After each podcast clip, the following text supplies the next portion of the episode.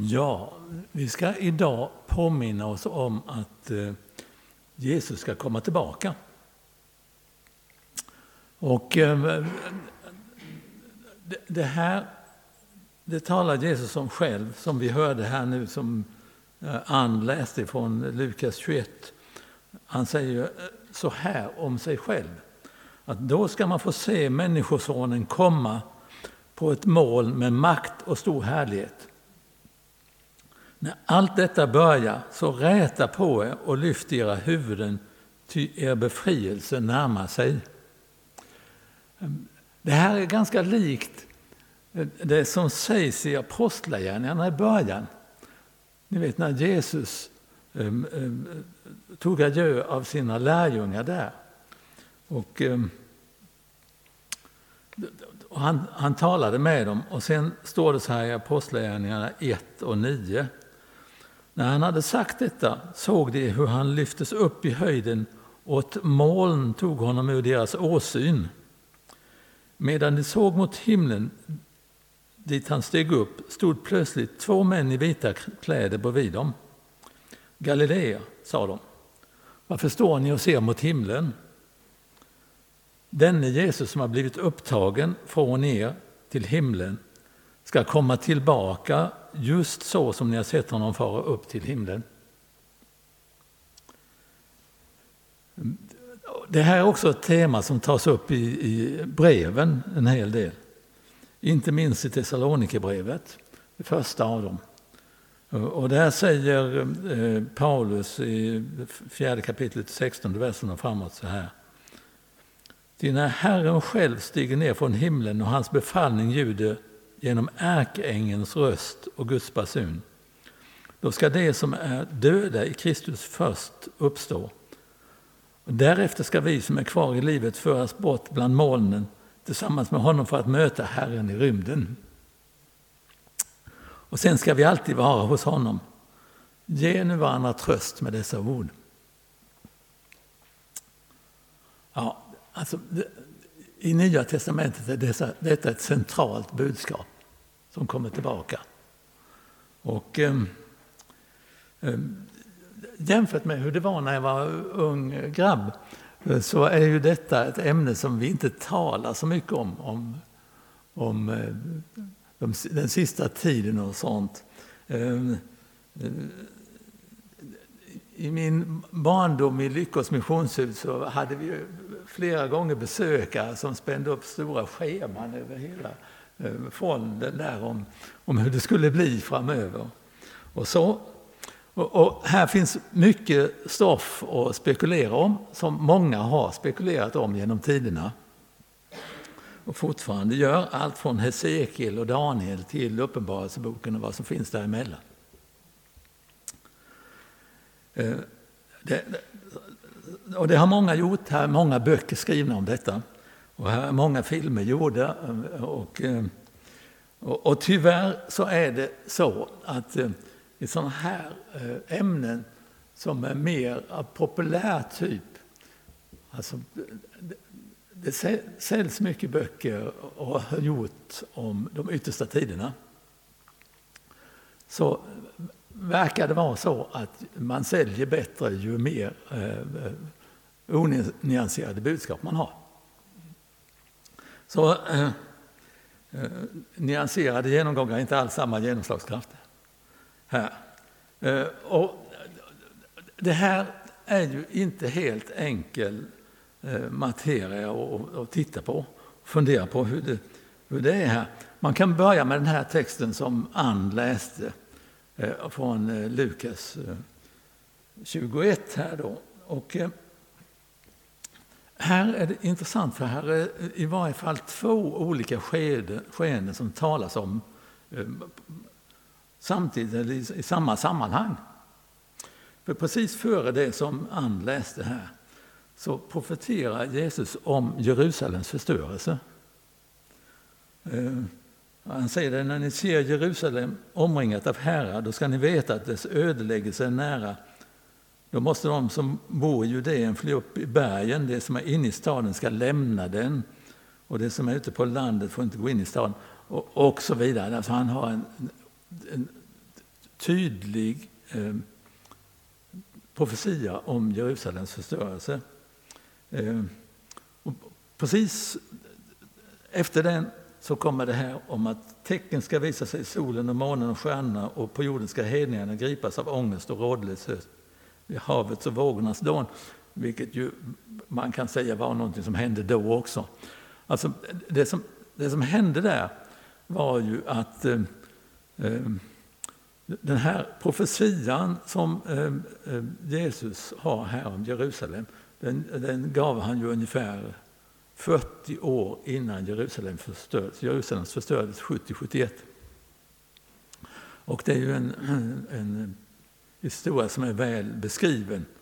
Och, så. och det var ju total förstörelse där. Ehm, de eh, jämnade stan med marken i stort sett. Ehm, massor med människor korsfästes. Eh, det var hundratals, om inte tusentals. Lite olika bud om det. Eh, och eh, eh, större delen av befolkningen togs med som slavar till Rom, så de fick gå till Rom och, och var sen slavar. Så det var förfärligt det hela. Och här, så, så, så här talar ju om, talas om, om Jerusalems förstörelse. Och så finns också Guds rike med här i det som Ann läste. På, på, samma sätt vet vi när detta sker, eh, när ni ser detta hända, att Guds rike är nära. Alltså, och I evangelierna här, och speciellt i Matteus och Markus, och så, så är det ju så att Guds rike är något som kommer redan här. Som vi är här, som kommer i sin fullhet senare, men som, som vi är en del av Guds rike nu. Um, och han säger där, sannerligen detta släkte ska inte förgås förrän allt detta händer. Och, och, många av dem som var där upplevde Jerusalems förstörelse. De var ju inte så gamla när Jesus sa det här. Ehm, och det här har fått ehm, en hel del teologer och eh, anser att det hela avsnittet handlar om tiden kring år 70 om Jerusalems förstörelse, om inte något annat. Men samtidigt är det ju så då att eh, som jag förstår det så talar Jesus om sin återkomst. Ehm, alltså, här är ju Lukas som skriver det här. Och det är ju intressant, för Lukas evangelium skrev han ju först. Och sen hänvisar han till det när han skriver Apostlagärningarna. Han säger att i min förra skrift gode Teofilus. Så, ehm, så skrev jag om hur det var. Ja, så, och så ger han ju historien under apostlagärningarnas tid. Och ehm, här, eh, det är ju Lukas som både har skrivit detta i Lukas evangelium och det är i början på i, i apostlagärningarna. Så när han talar om att eh, eh, att eh, då ska man få se Människosonen komma på ett moln med makt och stor myndighet. Eh, så, så, så, är det ju samma eh, bild eh, om vad som ska hända som han ger eh, sen när han berättar om vad änglarna, om Jesu himmelsfärd och vad änglarna sa i samband med det. Att han eh, eh, lyftes upp i höjden och ett moln tog honom bort ur deras åsyn. Och så sa änglarna, denne Jesus har blivit upptagen från er till himlen och ska komma tillbaka just så som ni har sett honom fara upp till himlen. Och här tror jag att, eh, att Lukas han refererar till en profetia om samma händelse. Ehm, och, och det här är ju för övrigt ofta så i, i ehm, Nya testamentet att vi har budskap som direkt gäller situationen i närtid där och sen har vi budskap som gäller längre fram för oss andra och för sammanhang som är långt fram i tiden. Ja, alltså att Jesus ska komma tillbaka är något som skriften talar om. Och då är frågan, vad vet vi om när och hur det ska ske? Och där är ju, eh, eh, vad det gäller när, så är Nya Testamentet väldigt tydligt. Alltså Jesus säger själv, så som Matteus eh, eh, refererade i, i Matteus eh, 24, eh, där han refererar samma genomgång som Jesus hade, som Lukas gör. Eh, där, och, men han lägger till att Jesus säger så här, dagen och timmen känner ingen, inte ens änglarna, inte ens sonen, ingen utom fadern. Alltså han, Jesus vet inte själv om när han ska komma tillbaka. Så, så, eh, och sen kan man ju då fundera över eh, hur väl kan vi veta detaljer om vad som händer när han kommer? Eh, och, där, Eh, och då finns det ju en, en, del skrivet på olika ställen om det. Det är som sagt Daniel, Hesekiel, Mika. Eh, vi har Nya Testamentet på flera. Jesus talar själv om det och, och, och breven och Uppenbarelseboken.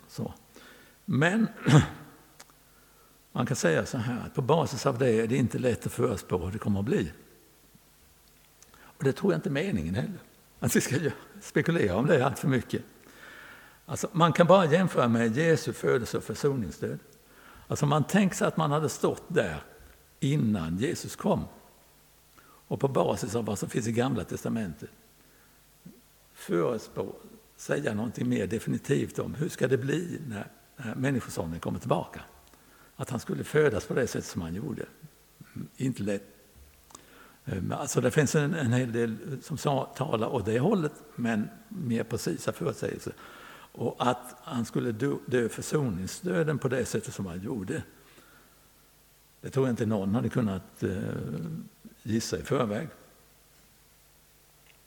Eh, alltså, mer precisa förutsägelser om hur det ska bli. Och som vi väl, eh, åtminstone jag, har lyssnat till många genom tiderna och läst böcker om. Det, det, kan man säga, det leder till, som jag ser det, onödiga teologiska strider. Det har varit och är många sådana. Alltså det finns en hel del splittringar eh, om detaljer i det här. När kommer Jesus i förhållande till eh, tusenårsriket som talas om i Uppenbarelseboken. På vilken sida om det? Ja, där finns det över jorden ett antal samfund som har splittrats kring den frågan. Och eh, ja, alltså, när ni hör förkunnelse om detaljer om vad som ska ske, då eh, kan ni lugnt vara skeptiska. Och eh, ja, för, för det är andra saker. Alltså, Jesus har sagt att han ska komma tillbaka. Det tror jag på. Och det här har betydelse för våra liv. Och den slutsatsen dras i samband med de här texterna. Så i Lukas här, så precis efter det som han läste så säger Jesus så här. Var på er vakt så att inte ert sinnes fördunklas av omåttlighet och dryckenskap och livets bekymmer. Annars överraskas ni av den dagen som av en snara. För den ska komma över alla som bor på jorden.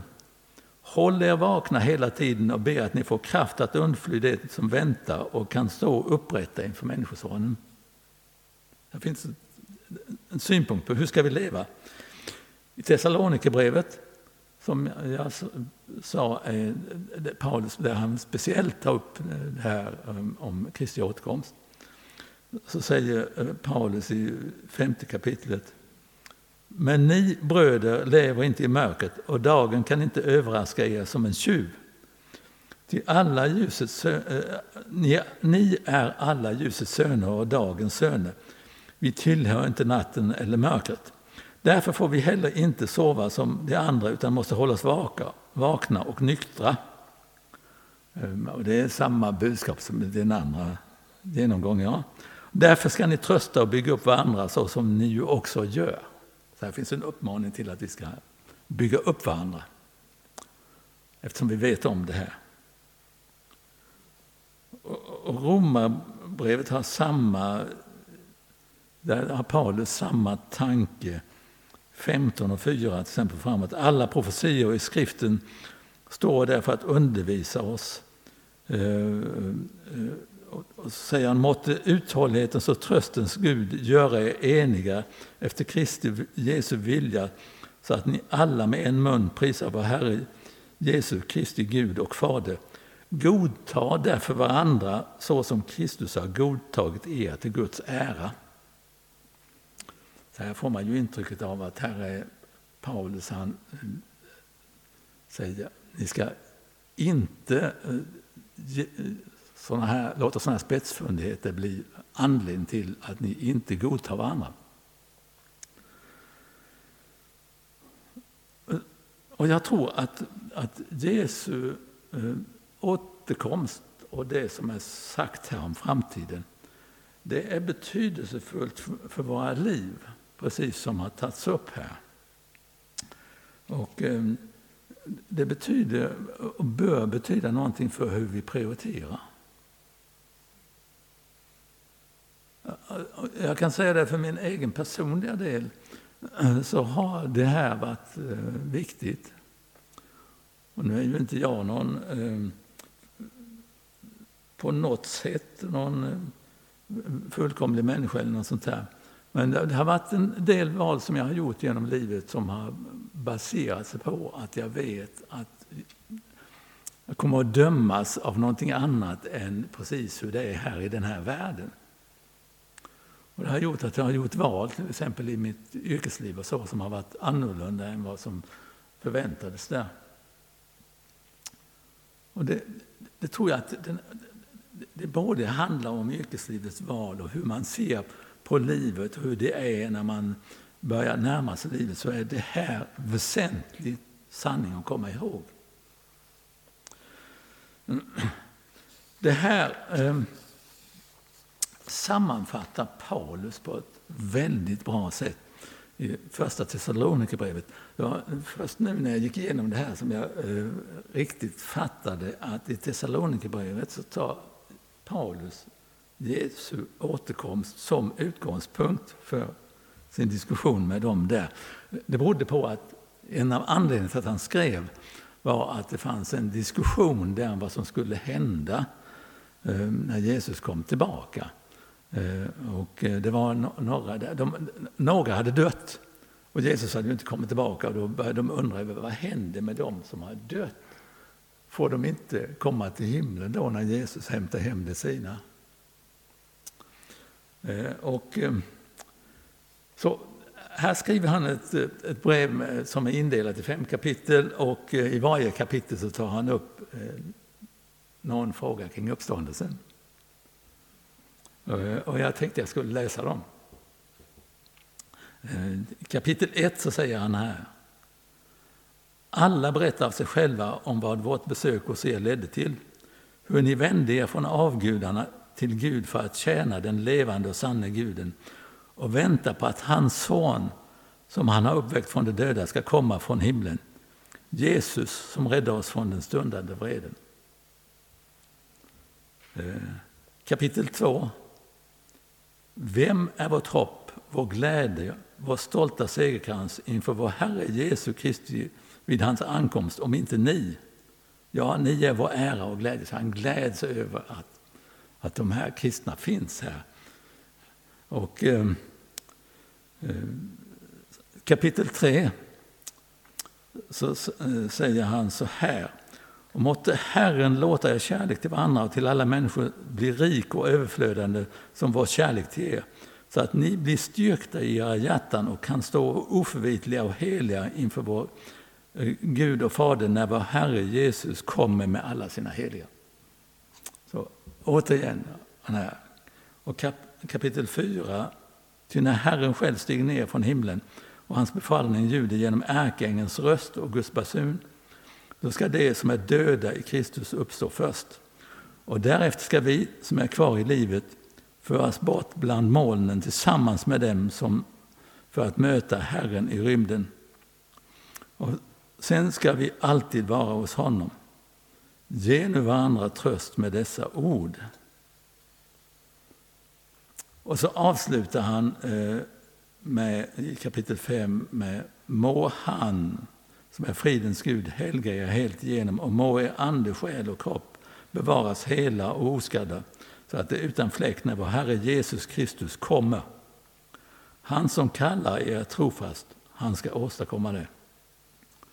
Ja. Det här är ju så långt ifrån domedagspredikningar som man kan komma. Här, utan det är ju uppmuntran för oss. Vi vet att detta kommer. Vi vet att vi får eh, komma, Kristus kommer tillbaka. Vi kommer att bli uppväckta. Vi kommer att få vara med om det som stundar framöver. Eh, mm. Och man kan avsluta med det Paulus säger här. Eh, Han som har kallat er är trofast. Han ska åstadkomma detta. Herre, vi tackar dig för att vi får eh, läsa om och höra om, om din återkomst. Herre, vi ber dig att vi ska leva i denna sanning. Herre, hjälp oss att forma våra liv utifrån den vetskapen att vi är förlåtna och att vi har en plats i ditt rike. Inte på grund av vad vi själva har gjort eller gör, utan på grund av vad du har gjort. Amen.